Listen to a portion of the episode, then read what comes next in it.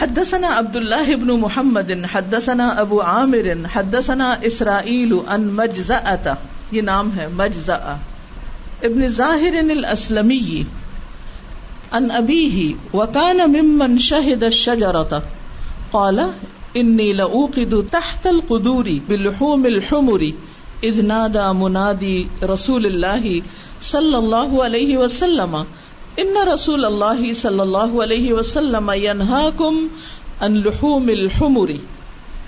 امام بخاری کہتے ہیں کہ ہم سے عبداللہ بن محمد نے حدیث بیان کی، وہ کہتے ہیں ہم سے ابو عامر نے حدیث بیان کی، وہ کہتے ہیں ہم سے اسرائیل نے، انہوں نے مجزا بن ظاہر الاسلمی سے، اور انہوں نے اپنے والد سے۔ اور ان کے والد کون تھے؟ وکان ممن شہد الشجرہ یہ ان لوگوں میں سے تھے جو اس درخت کے نیچے حاضر ہوئے تھے۔ کالا وہ کہتے ہیں، انی لعوقدو بے شک میں آگ جلا رہا تھا۔ تحت القدوری، ہانڈیوں کے نیچے۔ بلحوم الحمری جن میں گدھوں کا گوشت تھا۔ ازنادا منادی، جب پکارا ایک پکارنے والے نے۔ رسول اللہ صلی اللہ علیہ وسلم رسول اللہ صلی اللہ علیہ وسلم کی طرف سے یعنی یہ آپ کا منادی تھا، ان رسول اللہ صلی اللہ علیہ وسلم، کہ بے شک رسول اللہ صلی اللہ علیہ وسلم کم ان لحوم الحمر، روکتے ہیں تم سے یعنی منع کر رہے ہیں تم کو گدھوں کا گوشت کھانے سے۔ وہ ان مجزا اتا اور مجزا کہتے ہیں، ان رجل منہم، ایک شخص سے ان میں سے میں نصاب شجرتی جو شجرا والوں میں سے تھے اسم احبان بن اوس، جس کا نام احبان بن اوس تھا۔ وکان اشتکا رکبت اور اس کے گٹنے میں شکایت تھی، تکلیف تھی، درد تھی۔ وکان ادا سجدا اور جب وہ سجدہ کرتے جا تحت رکبتی ہی وسادتن تو وہ اپنے گٹنے کے نیچے تکیا رکھ لیتے تھے سجدہ کرتے ہوئے۔ یہ بھی اصحاب الشجرہ میں سے تھے، اس لیے اس بات کو بھی ساتھ ہی لے آئے امام بخاری اور ان کا عمل بھی بتا دیا۔ تو ہمیں ایک سیکھنے کی اور بات پتہ چل گئی۔ اس حدیث سے ہمیں دو تین باتیں پتہ چلتی ہیں۔ نمبر ایک یہ ہے کہ گدھے کا گوشت کھانا حرام ہے۔ مگر کس قدر افسوس کی بات ہے، پچھلے دنوں آپ نے اخباروں میں پڑھا ہوگا کہ کچھ لوگوں نے گدھے ذبح کرنے شروع کر دیے یا گدھوں کا گوشت بیچنا شروع کر دیا۔ حالانکہ گدھے کا کاٹنا، بیچنا اور خرید و فروخت یہ منع ہے۔ اور یہ ممانت آئی تھی غزوہ خیبر کے بعد۔ اور اس میں گھریلو گدھوں کا ذکر ہے۔ گدھوں کی دو قسمیں ہوتی ایک ہے اہلی اور ایک ہے وحشی۔ اہلی کون سے جو ہمارے عام طور پر یہ اینٹیں وغیرہ لاد کے، تعمیر کے کاموں میں ان کو استعمال کر رہے ہوتے ہیں، یا کوئی چیز بھی ڈھونے کے کام یا سواری کے کام بھی آتا وہ گدا وحشی کون سا ہوتا ہے جو جنگلوں میں رہتا ہے؟ جیسے زیبرا وغیرہ ہے یہ اسی قسم کے جو جانور ہیں۔ تو ان کا گوشت جو ہے، یہ منع ہے۔ گھریلو گدھوں کی حرمت کا بیان ہے اس حدیث کے اندر۔ اور اس میں آپ دیکھیے کہ ابن ابی اوفا کہتے ہیں، خیبر کی راتوں میں ہم پر فاقے ہونے لگے۔ یعنی اتنا لمبا محاصرہ ہو گیا، اتنے زیادہ دن گزر گئے کہ ہم پہ فاقے آ گئے۔ کھانے کو کچھ نہیں تھا۔ آخر جس دن خیبر فتح ہوا تو گھریلو گدھے بھی بطور غنیمت ملے۔ یعنی ان کے حصے میں آ گئے۔ چنانچہ ہم نے انہیں ذبح کر کے پکانا شروع کر دیا کیونکہ بھوک جو لگی تھی۔ جب ہانڈیوں میں جوش آنے لگا تو رسول اللہ صلی اللہ علیہ وسلم کے منادی نے اعلان کیا کہ ساری ہانڈیاں الٹ دو اور گدوں کے گوشت میں سے کچھ نہ کھاؤ۔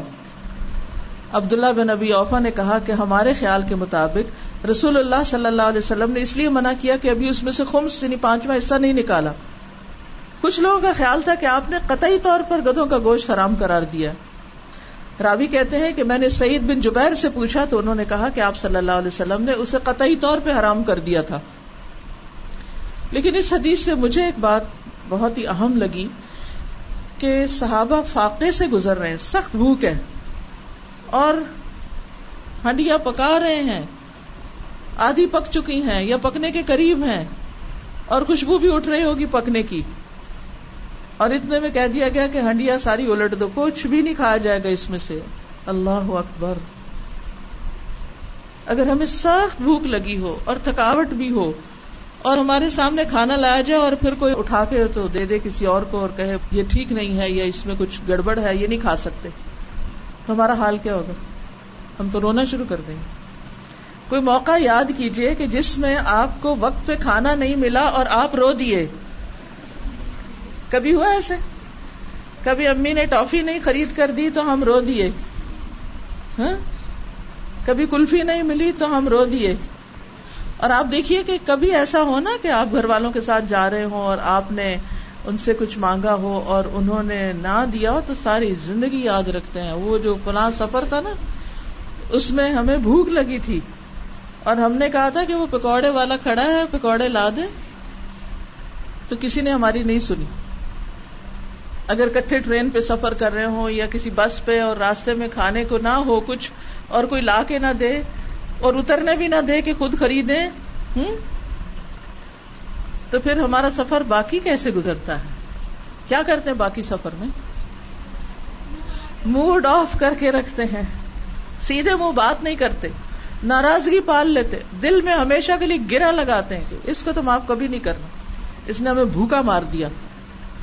صحابہ کی قربانیاں دیکھیں، اخلاق دیکھیں، حلال حرام کی تمیز دیکھیں، اطاعت کا جذبہ دیکھیں۔ پکتا کھانا الٹ دیا کہ حرام ہو گیا، نہیں کھا سکتے۔ اس سے پہلے حرام نہیں تھا۔ انس کہتے ہیں جس دن خیبر کی جنگ ہوئی، ایک آنے والا آیا اور عرض کیا، اللہ کے رسول گدھے کھا لیے گئے۔ پھر ایک دوسرا شخص آیا اور کہا، اللہ کے رسول گدھے ختم کر دیے گئے یعنی ذبح کر دیے گئے۔ تو آپ نے ابو طلحہ کو حکم دیا اور انہوں نے اعلان کیا کہ اللہ اور اس کا رسول تمہیں پالتو گدوں کا گوشت کھانے سے منع کرتے ہیں، کیونکہ وہ ناپاک ہے تو ہنڈیوں میں جو کچھ تھا، اس کے سمیت الٹا دیا گیا۔ شوربہ بھی نہیں رکھا گیا، سب کچھ ختم۔ ایک اور جگہ پر آتے مسند احمد کی روایت میں کہ بے شک اللہ اور اس کا رسول تمہیں پالتو گدھوں سے روکتے ہیں کیونکہ یہ ناپاک ہے اور شیطانی عمل ہے۔ سوچئے اگر ہم یہ علم سیکھیں اور سکھائیں، تو کیا پھر ہمارے معاشرے میں لوگ گدے کھلائیں کسی کو؟ یہ ناپاک ہے اور شیطانی عمل ہے۔ تو کس طرح ہم شیطان کے جال میں جکڑے ہوئے ہیں اور اس قسم کے کام کرتے ہیں؟ حلال حرام کی کوئی تمیز ہی نہیں رہی۔ پھر آپ دیکھیے کہ یہ جو مجزا ہے یہ کہتے ہیں کہ اصحاب الشجرہ میں سے ایک اور شخص تھے جن کا نام احبان تھا۔ ان کے گھٹنے میں تکلیف تھی۔ اور وہ نیچے جب سجدے پہ جاتے تھے تو اپنے گھٹنے کے نیچے تکیا رکھ لیتے تھے۔ تو اس سے پتا چلا کہ ایسی تکلیف میں رخصت ہے۔ آپ کو معلوم ہے کہ مریض کے لیے نماز میں جائز سہولتیں کیا کیا ہیں؟ یہ ہم سب کو پتا ہونا چاہیے۔ وضو نہ کر سکے تو کیا کریں؟ تیمم۔ کھڑے ہو کے نماز نہ پڑھ سکے تو کیا کریں؟ بیٹھ کر پڑھیں۔ نبی صلی اللہ علیہ وسلم پہلے قیام کھڑے ہو کر کرتے تھے، لیکن آخری عمر میں آپ بیٹھ کے بھی نوافل پڑھتے تھے۔ ایک صحابی ہے ان کو بواسیر کا مرض ہو گیا، پائلز ہو گئے۔ تو آپ نے کہا تم کھڑے ہو کے پڑھ لو نماز، کیونکہ وہ بیٹھ نہیں سکتے تھے۔ اگر طاقت نہ ہو تو بیٹھ جاؤ۔ اگر ہمت نہ ہو تو سائڈ پر لیٹ جاؤ۔ سیدھا نہیں لیٹ تو سائڈ پہ لیٹ کے پڑھ لو۔ اشاروں سے پڑھ لے انسان۔ اشاروں سے مراد یہ نہیں کہ انگلی کا اشارہ کرتے کرتے پڑھ لے، نہیں۔ ہاتھ اوپر نیچے کرے جیسے کرتے ہیں۔ پھر اسی طرح تکیے پر گٹنا لگانے کی تو اجازت ہے، سجدے کی اجازت نہیں ہے۔ کچھ لوگ ایسے ہوتے ہیں جو بیٹھ کے نماز پڑھتے ہیں اور آگے تکیا رکھ لیتے ہیں اور اس پہ سجدہ کرتے ہیں۔ تکیے پہ سجدہ نہیں کرنا چاہیے۔ ابن عمر کہتے ہیں کہ رسول اللہ صلی اللہ علیہ وسلم اپنے ایک بیمار ساتھی کی عیادت کرنے کے لیے نکلے۔ میں بھی آپ کے ساتھ تھا۔ جب اس کے پاس پہنچے تو دیکھتے ہیں کہ وہ ایک لکڑی پہ نماز پڑھ رہا ہے اور سجدہ کرتے وقت پیشانی نیچے ٹیکتا ہے۔ یعنی پیشانی اس لکڑی پہ ٹیکتا۔ آپ نے اس کی طرف اشارہ کیا اور اس نے لکڑی کو پھینک دیا۔ تو اس نے تکیا پکڑ لیا۔ تو آپ نے کہا اس کو بھی ہٹا دے۔ اگر تجھے زمین پہ سجدے کی طاقت ہے تو ٹھیک ورنہ اشارے سے نماز پڑھ اور سجدوں کے لیے رکو کی نسبت زیادہ جھک جا، بس۔ یعنی وہ شخص نہیں پڑھ پا رہا تھا تو اس نے اونچی لکڑی پر سر ٹکانا شروع کیا، وہ ہٹا دی گئی، تو تکیے پہ رکھ لیا، اس نہیں نہیں۔ آپ نے دیکھا ہوگا کئی جگہوں پر لوگوں نے بزرگوں کے لیے ایسی کرسیاں بنا رکھی ہوتی ہیں جس کے آگے ایسے ٹیبل سا ہوتا ہے اور وہ اس ٹیبل پہ سجدہ کر رہے ہوتے ہیں۔ ایسا کرنا منع ہے۔ ٹھیک ہے؟ اگر آپ بیٹھ کے بھی نماز پڑھ رہے ہیں اور اشارے سے پڑھ رہے ہیں تو رکو کے لیے کم جھکے اور سجدے کے لیے اس سے زیادہ جھکے لیکن کسی تکیے وغیرہ یا کسی اور چیز کو آگے لا کے، مثلا کوئی کتاب آگے لا کے، اس کے اوپر سجدہ کرنے کی ضرورت نہیں۔ اگلی حدیث۔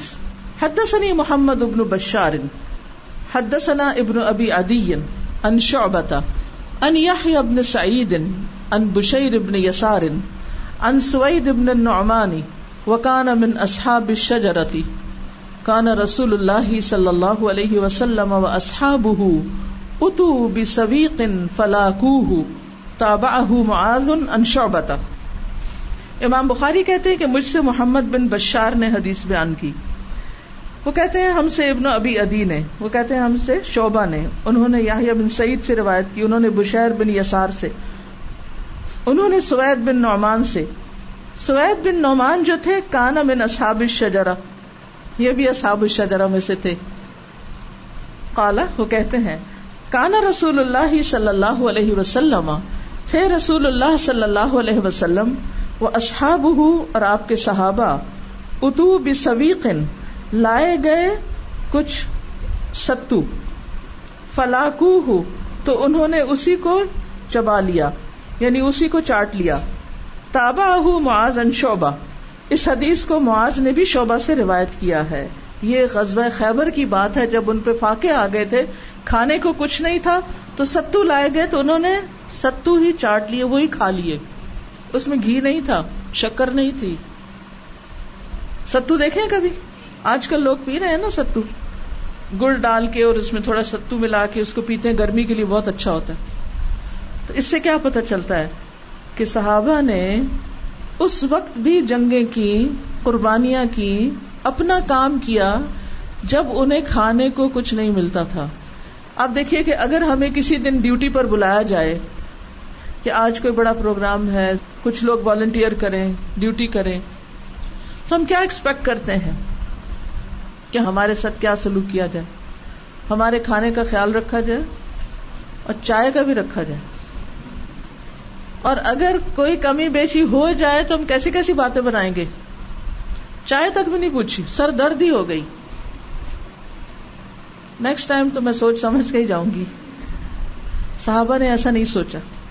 کچھ کھانے کو ہے یا نہیں ہے؟ کیونکہ انہیں انسانوں سے خاطر مدارت کی توقع نہیں تھی۔ وہ جنت کے سودے کیے ہوئے تھے نا۔ آج ہمارے اندر یہ اخلاق اور یہ قربانی ختم ہو گئی۔ اور اللہ نے ہمیں دیا بھی بہت کچھ ہے۔ اگر ہم سب کو نہیں ملتا تو وہ مس مینجمنٹ ہے۔ لیکن بعض اوقات کسی اور چیز کی قربانی دینی پڑ جاتی۔ کبھی ہم کہیں جاتے ہیں، ہمیں کرسی نہیں ملتی۔ اے سی والی جگہ پہ بیٹھنا نہیں ملتا۔ آگے بیٹھنا نہیں ملتا۔ تو جو چار باتیں اللہ خیر کی سنوائے، ان پہ ہم شکر ادا نہیں کرتے۔ ہم اسی پہ تبصرہ کرتے رہتے ہیں کہ تو آج تو بڑی گرمی تھی وہاں۔ اندر تو جگہ ہی نہیں ملی۔ یعنی ہم اچھی باتوں کو کم یاد رکھتے اور جو کوئی کمی بیچی ہو جائے تو وہ ہم نہیں بھولتے۔ اور وہ نہ بھول کے اپنے آپ کو دکھ دیتے رہتے ہیں، دکھ دیتے رہتے ہیں۔ حاصل کچھ بھی نہیں ہوتا۔ جی روزہ رکھ کے، اب تو بس روزہ ہے، اور کچھ نہیں کرنا۔ صرف آرام کر کے روزہ گزارنا۔ اللہ کہ اگر آپ ہمت کر لیتے تو اللہ تعالیٰ توفیق بھی دے دیتا ہے۔ سارے کام ہو جاتے ہیں۔ دن گزر ہی جاتا ہے۔ اور صحابہ اس معاملے میں بہت فسی بھی نہیں تھے۔ خود نبی صلی اللہ علیہ وسلم، آپ ایک دفعہ گھر تشریف لائے اور کہا کہ سالن ہے تو انہوں نے کہا سرکے کے سوا کچھ نہیں۔ آپ نے سرکہ منگوایا اور روٹی کھانی شروع کر دی اور فرمایا سر کا بہترین سالن ہے سر کا بہترین سالن ہے۔ اس کو اپریشیٹ کیا۔ پھر اسی طرح کبھی ایسا ہوتا تھا کہ آپ گھر تشریف لاتے کھانے کے لیے کچھ نہیں ہوتا، آپ روزہ رکھ لیتے۔ اور اگر ہماری کسی دن آنکھ نہ کھلے، تو ہم روزہ رکھیں۔ گے کہیں گے نہیں، مر جائیں گے اگر ہم آج سارا دن بھوکے پیاسے رہے، اتنے لمبے روز پھر اسی طرح نبی صلی اللہ علیہ وسلم کھانے میں ایب نہیں نکالتے تھے۔ پسند آتا کھا لیتے، ورنہ چھوڑ دیتے تھے۔ حضرت صفیہ کے ساتھ جب نکاح کیا، تو ولیمے میں صرف ستو اور کھجور تھا۔ کیا ہم کسی ایسی دعوت ولیمہ میں گئے؟ آج تو غریب سے غریب شخص کہتا ہے کہ مجھے زکات کے پیسے دے دو کہ میں کوئی ہال بک کرا لوں اور اس میں لوگوں کو بہترین کھانا کھلاؤں، نہیں تو میری ناک کٹ جائے گی۔ تو دیکھا دیکھی ہے نا؟ اور اسی لیے شادیاں مشکل ہو گئی تو آپ دیکھیے کہ یہاں ولیمے میں صرف ستو اور کھجور ہے، بس۔ زندگی آسان ہے نا؟ کچھ بن بن کے دکھانے کی ضرورت نہیں، کوئی اپنے اوپر لبادہ اوڑھنے کی، کوئی خول چڑھانے کی، کوئی اپنی حیثیت سے بڑھ کے خرچ کرنے کی، کچھ بھی نہیں۔ اگلی حدیث، حدثنا محمد ابن حاتب ابن بزیر، حدثنا شادان ان شعبہ ان ابی جمرتا قال، سألت عائد ابن عمر رضی اللہ عنہ، وکان من اصحاب النبی صلی اللہ علیہ وسلم من اصحاب الشجرتی هل ينقض الوتر؟ قال اذا اوترت من اوله فلا توتر من آخره. امام بخاری کہتے ہیں کہ ہم سے محمد بن حاتم بن بزیا نے روایت کیا۔ وہ کہتے ہیں ہم سے شاہزان نے، وہ کہتے ہیں ہم سے شعبہ نے، اور انہوں نے بھی جمرہ سے۔ اب جمرہ کہتے ہیں سأل تو آئز ابن امرن میں نے آئز بن امر سے سوال کیا رضی اللہ عنہ۔ وکان من اصحاب النبی صلی اللہ علیہ وسلم۔ اور آئز کون تھے؟ نبی صلی اللہ علیہ وسلم کے صحابہ میں سے تھے۔ من اصحاب الشجرہ یہ بھی اصحاب الشجرہ میں سے تھے۔ کیا سوال کیا؟ حل ينقض الوتر؟ کیا وطر توڑا جائے گا؟ قال اذا اوترت من اولی ہی تو انہوں نے کہا کہ اگر تم رات کے پہلے حصے میں وطر پڑھ لو، فلا توتر من آخری ہی تو اس کے آخری حصے میں دوبارہ وطر نہیں پڑھو۔ یہ وطر توڑنے کا مطلب کیا ہے؟ وطر توڑنے کا مطلب یہ ہوتا ہے کہ اگر آپ عشاء کی نماز کے بعد وطر پڑھ کے سو گئے اور آپ کی آنکھ کھل گئی۔ اب آپ کا دل چاہ رہا ہے کہ میں نفل پڑھوں۔ تو کچھ لوگ کیا کرتے ہیں کہ پہلے ایک رکت الگ پڑھتے ہیں اور وہ جو رات کا وطر ہوتا ہے اس کو تاک کر دیتے ہیں، وہ وطر ٹوٹ جاتا ہے۔ وہ تاک ہو جاتا ہے، ٹھیک ہے؟ پھر دو دو رکت پڑھتے، پھر آخر میں دوبارہ وطر پڑھتے۔ ہیں تو یہاں آئس کہتے ہیں کہ ایسا مت کرو۔ اگر رات کو بتر پڑھ لیے تو پڑھ لیے، کوئی بات نہیں۔ اب اگر دوبارہ نفل پڑھنے تو بس نفل پڑھ لو خالی، دوبارہ بتر پڑھنے کی ضرورت نہیں۔ اگر ایک دفعہ رات میں بتر ہو گئے تو دوبارہ بتر پڑھنے کی ضرورت نہیں ہے۔ سمجھ آ گئی؟ اب آگے رمضان آ رہا ہے۔ اللہ، ہر روز اس قسم کا سوال آ رہا ہوتا ہے کہ وطر پڑھ کے سوئیں کہ وطر چھوڑ کے سوئیں اور کیا کریں؟ اور اگر آنکھ نہ کھلے تو پھر کیا کریں؟ اور پھر یہ ہے کہ وطر کو تاک بنائے اور پھر دوبارہ وطر پڑھیں اور کیا کریں، کیا نہ کریں۔ پھر ایک چھوٹی سی سمپل حدیث نے معاملہ حل کر دیا ہے۔ سمپل سی بات ہے۔ کیا کرنا ہے؟ وطر پڑھ کے سوئے آنکھ کھلی ہے، نفل پڑھ سکتے ہیں کہ نہیں؟ دوبارہ وطر کی ضرورت ہے کہ نہیں؟ بات ختم۔ سمپل سی بات ہے۔ وطر جو ہے، یہ عشاء کی نماز نہیں ہے۔ یہ ایک ایکسٹرا نماز ہے۔ ہم عشاء کے ساتھ کیوں پڑھتے ہیں پھر؟ سہولت کے لیے۔ کہ ہم شاید نہ اٹھے دوبارہ۔ وطر ایک زائد نماز ہے۔ عبداللہ ابن امر بیان کرتے ہیں۔ کہ رسول اللہ صلی اللہ علیہ وسلم نے فرمایا، بے شک اللہ نے میری امت پر شراب کو، جوئے کو، مکئی وغیرہ کی شراب کو، گندم کی بھی شراب ہوتی ہے نا، انگور کی بھی ہوتی ہے، مکئی کی بھی ہوتی ہے، مکئی کی شراب کو بھی تبلے باجے کو حرام قرار دیا میوزیکل انسٹرومینٹس تبلا اور باجا۔ جب ہم چھوٹے تھے، جو قاعدہ تھا نا، اس میں بے باجا اتنی دفعہ وہ باجا باجا کا تکرار تھا اور ہم نے کبھی دیکھا نہیں تھا، ہمیں سمجھ نہیں آتی تھی ہے کیا چیز۔ بین بجانا، باجا بجانا اور تبلا یہ میوزیکل انسٹرومینٹس ہیں۔ تو ان کو حرام قرار دیا۔ اور میرے لیے نماز وطر کا اضافہ کر دیا۔ ٹھیک ہے؟ یعنی ایکسٹرا ہے۔ یاد رکھیے کہ وطر فرض نہیں ہے۔ واجب ہے۔ ٹھیک ہے؟ اس کو چھوڑنا نہیں چاہیے۔ وطر پڑھنے کی بہت ترغیب دی گئی ہے۔ حدیث میں آتا ہے، اے قرآن والو، وطر پڑھا کرو۔ بلا شبہ اللہ وطر ہے، وطر کو پسند کرتا ہے۔ رات کی آخری نماز کو وطر بنانا چاہیے۔ جیسے دن کی آخری نماز وطر ہوتی ہے۔ دن کی آخری نماز کون سی ہے؟ مغرب، شابش۔ کتنی پڑھتے ہیں؟ تین۔ یعنی تین فرض ہے نا اور باقی نمازیں دو یا چار چار اور مغرب تین تو جیسے حدیث میں آتا ہے، مغرب کی نماز دن کا وطر ہے، تو رات کی نماز کو بھی وطر بناؤ۔ ٹھیک ہے؟ وطر کا مطلب ہے کہ دو دو رکتیں پڑھنے کے بعد ایک رکت مزید پڑی جائے کہ وطر ہو جائے تاک عدد ہو۔ یعنی کہ ایک ہوتا ہے نا وطر اور ایک ہوتا ہے تاک ایون اینڈ آڈ تو آڈ نمبر ہو۔ پھر گھر والوں کو وطر کے لیے جگانا۔ حضرت عائشہ کہتی ہیں کہ نبی صلی اللہ علیہ وسلم تحجد کی نماز پڑھتے رہتے اور میں آپ کے بستر پر لیٹی سوئی رہتی۔ جب آپ وطر پڑھنے کا ارادہ کرتے تو مجھے بیدار کر دیتے، میں بھی اٹھ کے وطر پڑھ لیتی۔ ٹھیک۔ وطر کا وقت کون سا ہے؟ رات کے اول حصے میں بھی پڑھ سکتے ہیں، درمیان میں بھی اور آخر میں بھی۔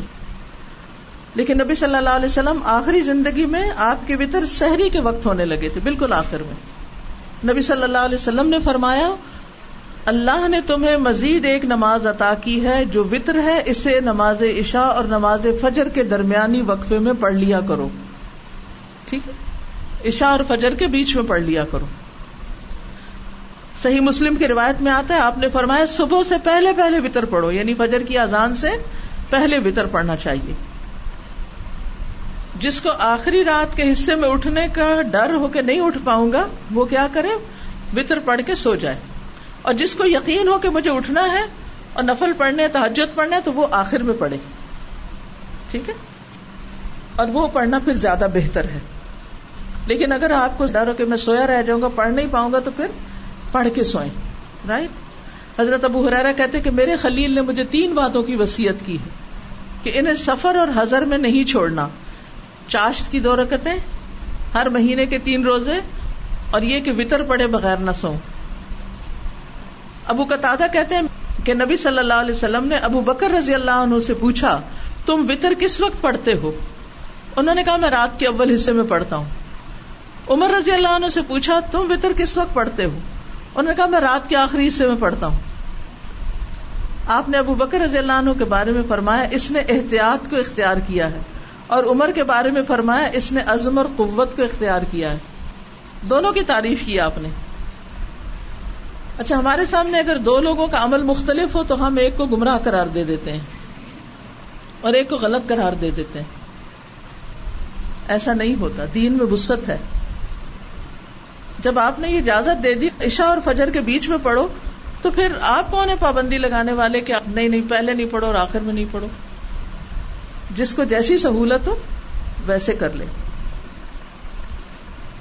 سعد بن ابھی وقاص کہتے ہیں، میں عشاء کی نماز مسجد رسول صلی اللہ علیہ وسلم میں پڑھتا تھا۔ اس کے بعد ایک رکت بتر پڑھتا تھا۔ اس سے زیادہ نہیں پڑھتا تھا۔ مجھے کہا جاتا، ابو اسحاق، آپ نماز وطر کی ایک ہی رکت پڑھتے ہیں، زیادہ نہیں پڑھتے۔ تو کیا وجہ ہے؟ میں کہتا جی ہاں میں نے رسول اللہ صلی اللہ علیہ وسلم کو فرماتے ہوئے سنا عقل مند وہ ہے جو سونے سے پہلے وطر ادا کر لیتا ہے۔ یعنی چھوڑ کے نہیں سوتا کہ قضا ہو جائے۔ اور پھر اسی طرح یہ کہ ایک رات میں ایک ہی بار وطر کافی ہے۔ دو دو دفعہ پڑھنے کی ضرورت نہیں۔ ایک رات میں دو وطر نہیں۔ لا وطران فی لطن یہ سنا نبی داؤد کی روایت ہے۔ جو وطر پڑھنا بھول جائے یا سویا رہ جائے تو وہ کیا کرے؟ جب اٹھے پڑھ لے۔ وطر میں نبی صلی اللہ علیہ وسلم کی قرآت کیا ہوتی تھی؟ پہلی رکت میں سب حسم رب کلا دوسری میں کلیائی الکافرون. تیسری میں سورت اخلاص. پہلی رکت میں کبھی آپ کل الدین کفر والی آج بھی پڑھتے تھے. ٹھیک ہے؟ پھر اسی طرح کنوت کی دعا کس کس کو آتی؟ الحمد للہ بہت سے لوگوں کا مسئلہ ہوتا ہے، دعائیں کنوت نہیں آ رہی ہوتی۔ یہ والی دعا آتی ہے اللہ دنی فی من ہدعت و آفنی فی من آفیت و طولنی فی من طولت و بارک لی فی ما آقیت وقنی شر ما قدیت و ان کا تقدی ولا يقدا علیک و ان لا يذل من والیت ولا يعز من آتیت تبارک تربنا و تعالیت آپ صلی اللہ علیہ وسلم بطر کے آخر میں یہ بھی پڑھتے تھے اللہ انی اعوذ برضاک من سخطک و بمعافاتک من عقوبتک. وأعوذ بك منك لا أحصي ثناء عليك أنت كما أثنيت على نفسك۔ پھر اسی طرح کنوت جو ہے، یہ رکو سے پہلے بھی پڑھ سکتے ہیں، بعد میں بھی پڑھ سکتے ہیں۔ دونوں طرح پڑھی جاتی ہے، ٹھیک ہے؟ اس میں بھی جھگڑے کی بات نہیں۔ وطر پڑھنے کے بعد کی دعا کس کو آتی ہے؟ پڑھیے۔ سبحان الملک القدوس سبحان الملک القدوس سبحان الملک القدوس، ربنا و رب الملائکتی والروح نبی صلی اللہ علیہ وسلم سواری پر بھی وطر پڑھ لیتے تھے۔ حدثني عبد الله بن يوسف اخبرنا مالك عن زيد بن اسلم، عن ابيه ان رسول الله صلى الله عليه وسلم كان يسير في بعض اسفاره امام بخاری کہتے ہیں، مجھ سے عبداللہ بن یوسف نے بیان کیا، انہوں نے کہا، ہمیں امام مالک نے خبر دی۔ انہوں نے زید بن اسلم سے، انہوں نے اپنے والد اسلم سے سنا۔ کیا؟ ان رسول اللہ صلی اللہ علیہ وسلم، کہ رسول اللہ صلی اللہ علیہ وسلم کان یسیر فی بعد اسفاری ہی اپنے کسی سفر میں جا رہے تھے۔ وہ عمر ابن الخطاب یسیر معاہ لیلن اور عمر بن خطاب رات کے وقت آپ کے ساتھ ساتھ چل رہے تھے۔ فسا الح عمر ابن الخطاب انشین تو عمر بن خطاب نے نبی صلی اللہ علیہ وسلم سے سوال کیا، فلم یجب رسول اللہ صلی اللہ علیہ وسلم، تو رسول اللہ صلی اللہ علیہ وسلم نے ان کو جواب نہیں دیا۔ ثم سالہ فلم یجب پھر انہوں نے پوچھا، پھر سوال کیا، پھر آپ نے جواب نہیں دیا۔ ثم سالہ فلم یجب پھر انہوں نے سوال کیا، پھر آپ نے جواب نہیں دیا۔ تین دفعہ سوال اور پھر جواب نہیں ملا تو اگلی دفعہ پھر مزید سوال نہیں کیا۔ سلام بھی تین دفعہ کرتے ہیں۔ وقال عمر بن الخطاب، تو عمر بن خطاب کہنے لگے سکلت کا امو کا یا عمر، تمہاری ماں تجھے روئے، اے عمر۔ یعنی تمہاری ماں تم پہ روئے۔ نظرت رسول اللہ صلی اللہ علیہ وسلم ثلاث مرات کل ذلك لا يجيب تم نے رسول اللہ صلی اللہ علیہ وسلم سے نہایت آجزی کے ساتھ تین دفعہ سوال کیا. تو آپ نے جواب نہیں دیا تجھے. کالا عمر عمر کہتے ہیں فہر رکھ تو بعیری تو میں نے اپنے اونٹ کو حرکت دی، دوڑایا. ثم تقدم تو امام المسلمین پھر میں سارے مسلمانوں سے آگے نکل گیا. وہ خشی تو این ضلفی یا قرآن، اور مجھے ڈر لگا کہ میرے بارے میں اب کو قرآن کی آیت اترے گی۔ فما نشب تو ابھی تھوڑی دیر گزری تھی، ان سمے تو سارے خن یسر کو بھی کہ ایک بلند آواز سے پکارنے والا پکار رہا تھا مجھے۔ کالا کہتے ہیں فکل تو تو میں نے کہا، لقد خشی تو یقون نزل افی یا قرآن۔ مجھے ڈر لگا کہ میرے بارے میں قرآن نازل ہوا ہے، کچھ اترا ہے۔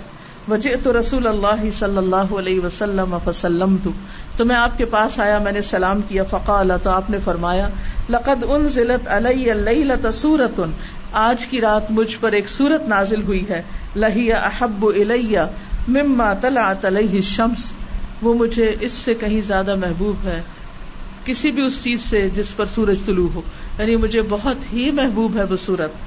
ثم قرأ انا فتحنا لك فتحا مبینا.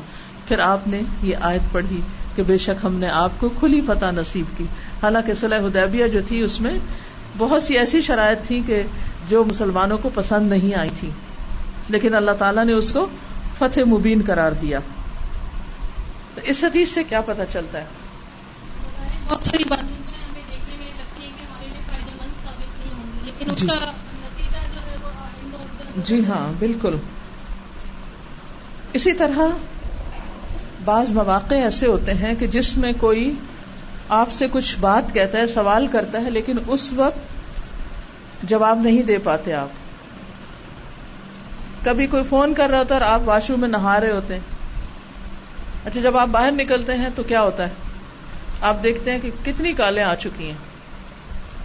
جب آپ اس شخص کو کال بیک کرتے ہیں تو کیا جواب ملتا ہے؟ آپ تو کبھی فون ہی نہیں اٹھاتے۔ بھائی، کیسے اٹھائے؟ اندر تھے۔ آپ کو کیا پتا کیوں نہیں اٹھایا؟ کبھی انسان کھانا کھا رہا ہوتا ہے، کبھی فون چارجنگ بھی ہوتا ہے، کبھی بیل آف ہوتی ہے، نہیں پتا چلتا۔ کبھی کسی ضروری کام میں انسان ہوتا ہے کہ اس سے ہلنے سے بہت سا نقصان ہو سکتا ہے، تو انسان سوچتا ہے اچھا میں بعد میں کال کر لوں۔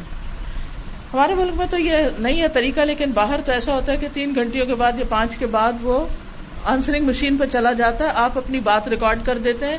اور سننے والا جب اس کے پاس فرصت ہوتی ہے تو وہ سن کے جواب دے دیتا ہے اور کوئی مائنڈ نہیں کرتا۔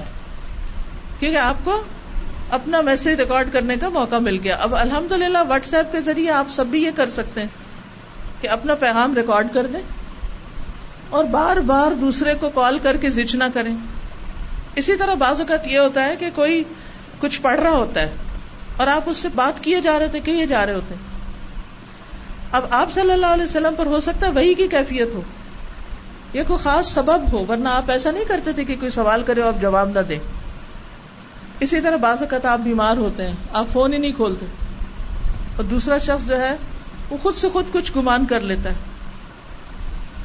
تو ہمیں تھوڑے سے صبر اور حوصلے کی بھی ضرورت ہے، اس معاملے میں بھی۔ صبر صرف بیماری اور مصیبت میں نہیں، اس میں بھی صبر کی ضرورت ہے۔ اور حضرت عمر ناراض نہیں ہوئے۔ لیکن ان کے دل میں یہ بات آئی کہ میں تو اتنی آجزی سے سوال کیے تھے، میرے پوچھنے میں شاید کوئی غلطی تھی کہ پھر بھی مجھے جواب نہیں ملا اور پھر وہ ڈر بھی گئے کہ اب کہیں میرے بارے میں کچھ اتر نہ آئے۔ اور پھر آپ نے ان کو بلوایا اور ان کو بتایا، ان کو جواب دے دیا کہ یہ اتار دیا اللہ نے اب۔ تمہارے سوال کا جواب آ گیا۔ تو اسے یہ بھی پتا چلتا ہے کہ جب آپ کا وہ ازر دور ہو اور آپ جواب دینے کے قابل ہو تو دوسرے کو بتا دیجیے کہ میں اس وجہ سے آپ کی کال اٹینڈ نہیں کر سکی۔ اس وجہ سے میں آ نہیں سکی۔ یا میں نے سنا نہیں۔ تاکہ دوسرا شخص بلا وجہ آپ پر ناراض نہ رہے۔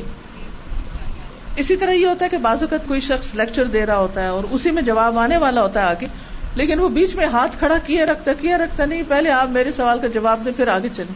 بھی تھوڑا صبر سے کام لیں، آگے آ رہا ہے جواب۔ انس بن مالک کہتے ہیں کہ جب یہ آئے اتری، انا فتح نالا کا فتح مبینہ تو یہ آپ کی ہدیبیہ سے واپسی کا موقع تھا اور لوگوں کے دلوں میں غم اور دکھ کی کیفیت تاری تھی۔ آپ نے ہدیبیہ میں قربانی کے اونٹ نہر کر دیے تھے۔ اس موقع پر آپ نے فرمایا کہ مجھ پر ایسی آیت نازل ہوئی ہے جو مجھے پوری دنیا سے زیادہ محبوب ہے۔ جزاکم اللہ خیرن سبحانک اللہم و بحمدک۔ اشہد ان لا الہ الا انت۔ استغفرک و اتوب الیک۔ السلام علیکم و رحمۃ اللہ وبرکاتہ۔ بسم اللہ الرحمن الرحیم والعصر ان الانسان لفی خسر إلا الذين آمنوا وعملوا الصالحات وتواصوا بالحق وتواصوا بالصبر. اللهم صل على محمد وعلى كما صليت على إبراهيم وعلى آل إبراهيم إنك حميد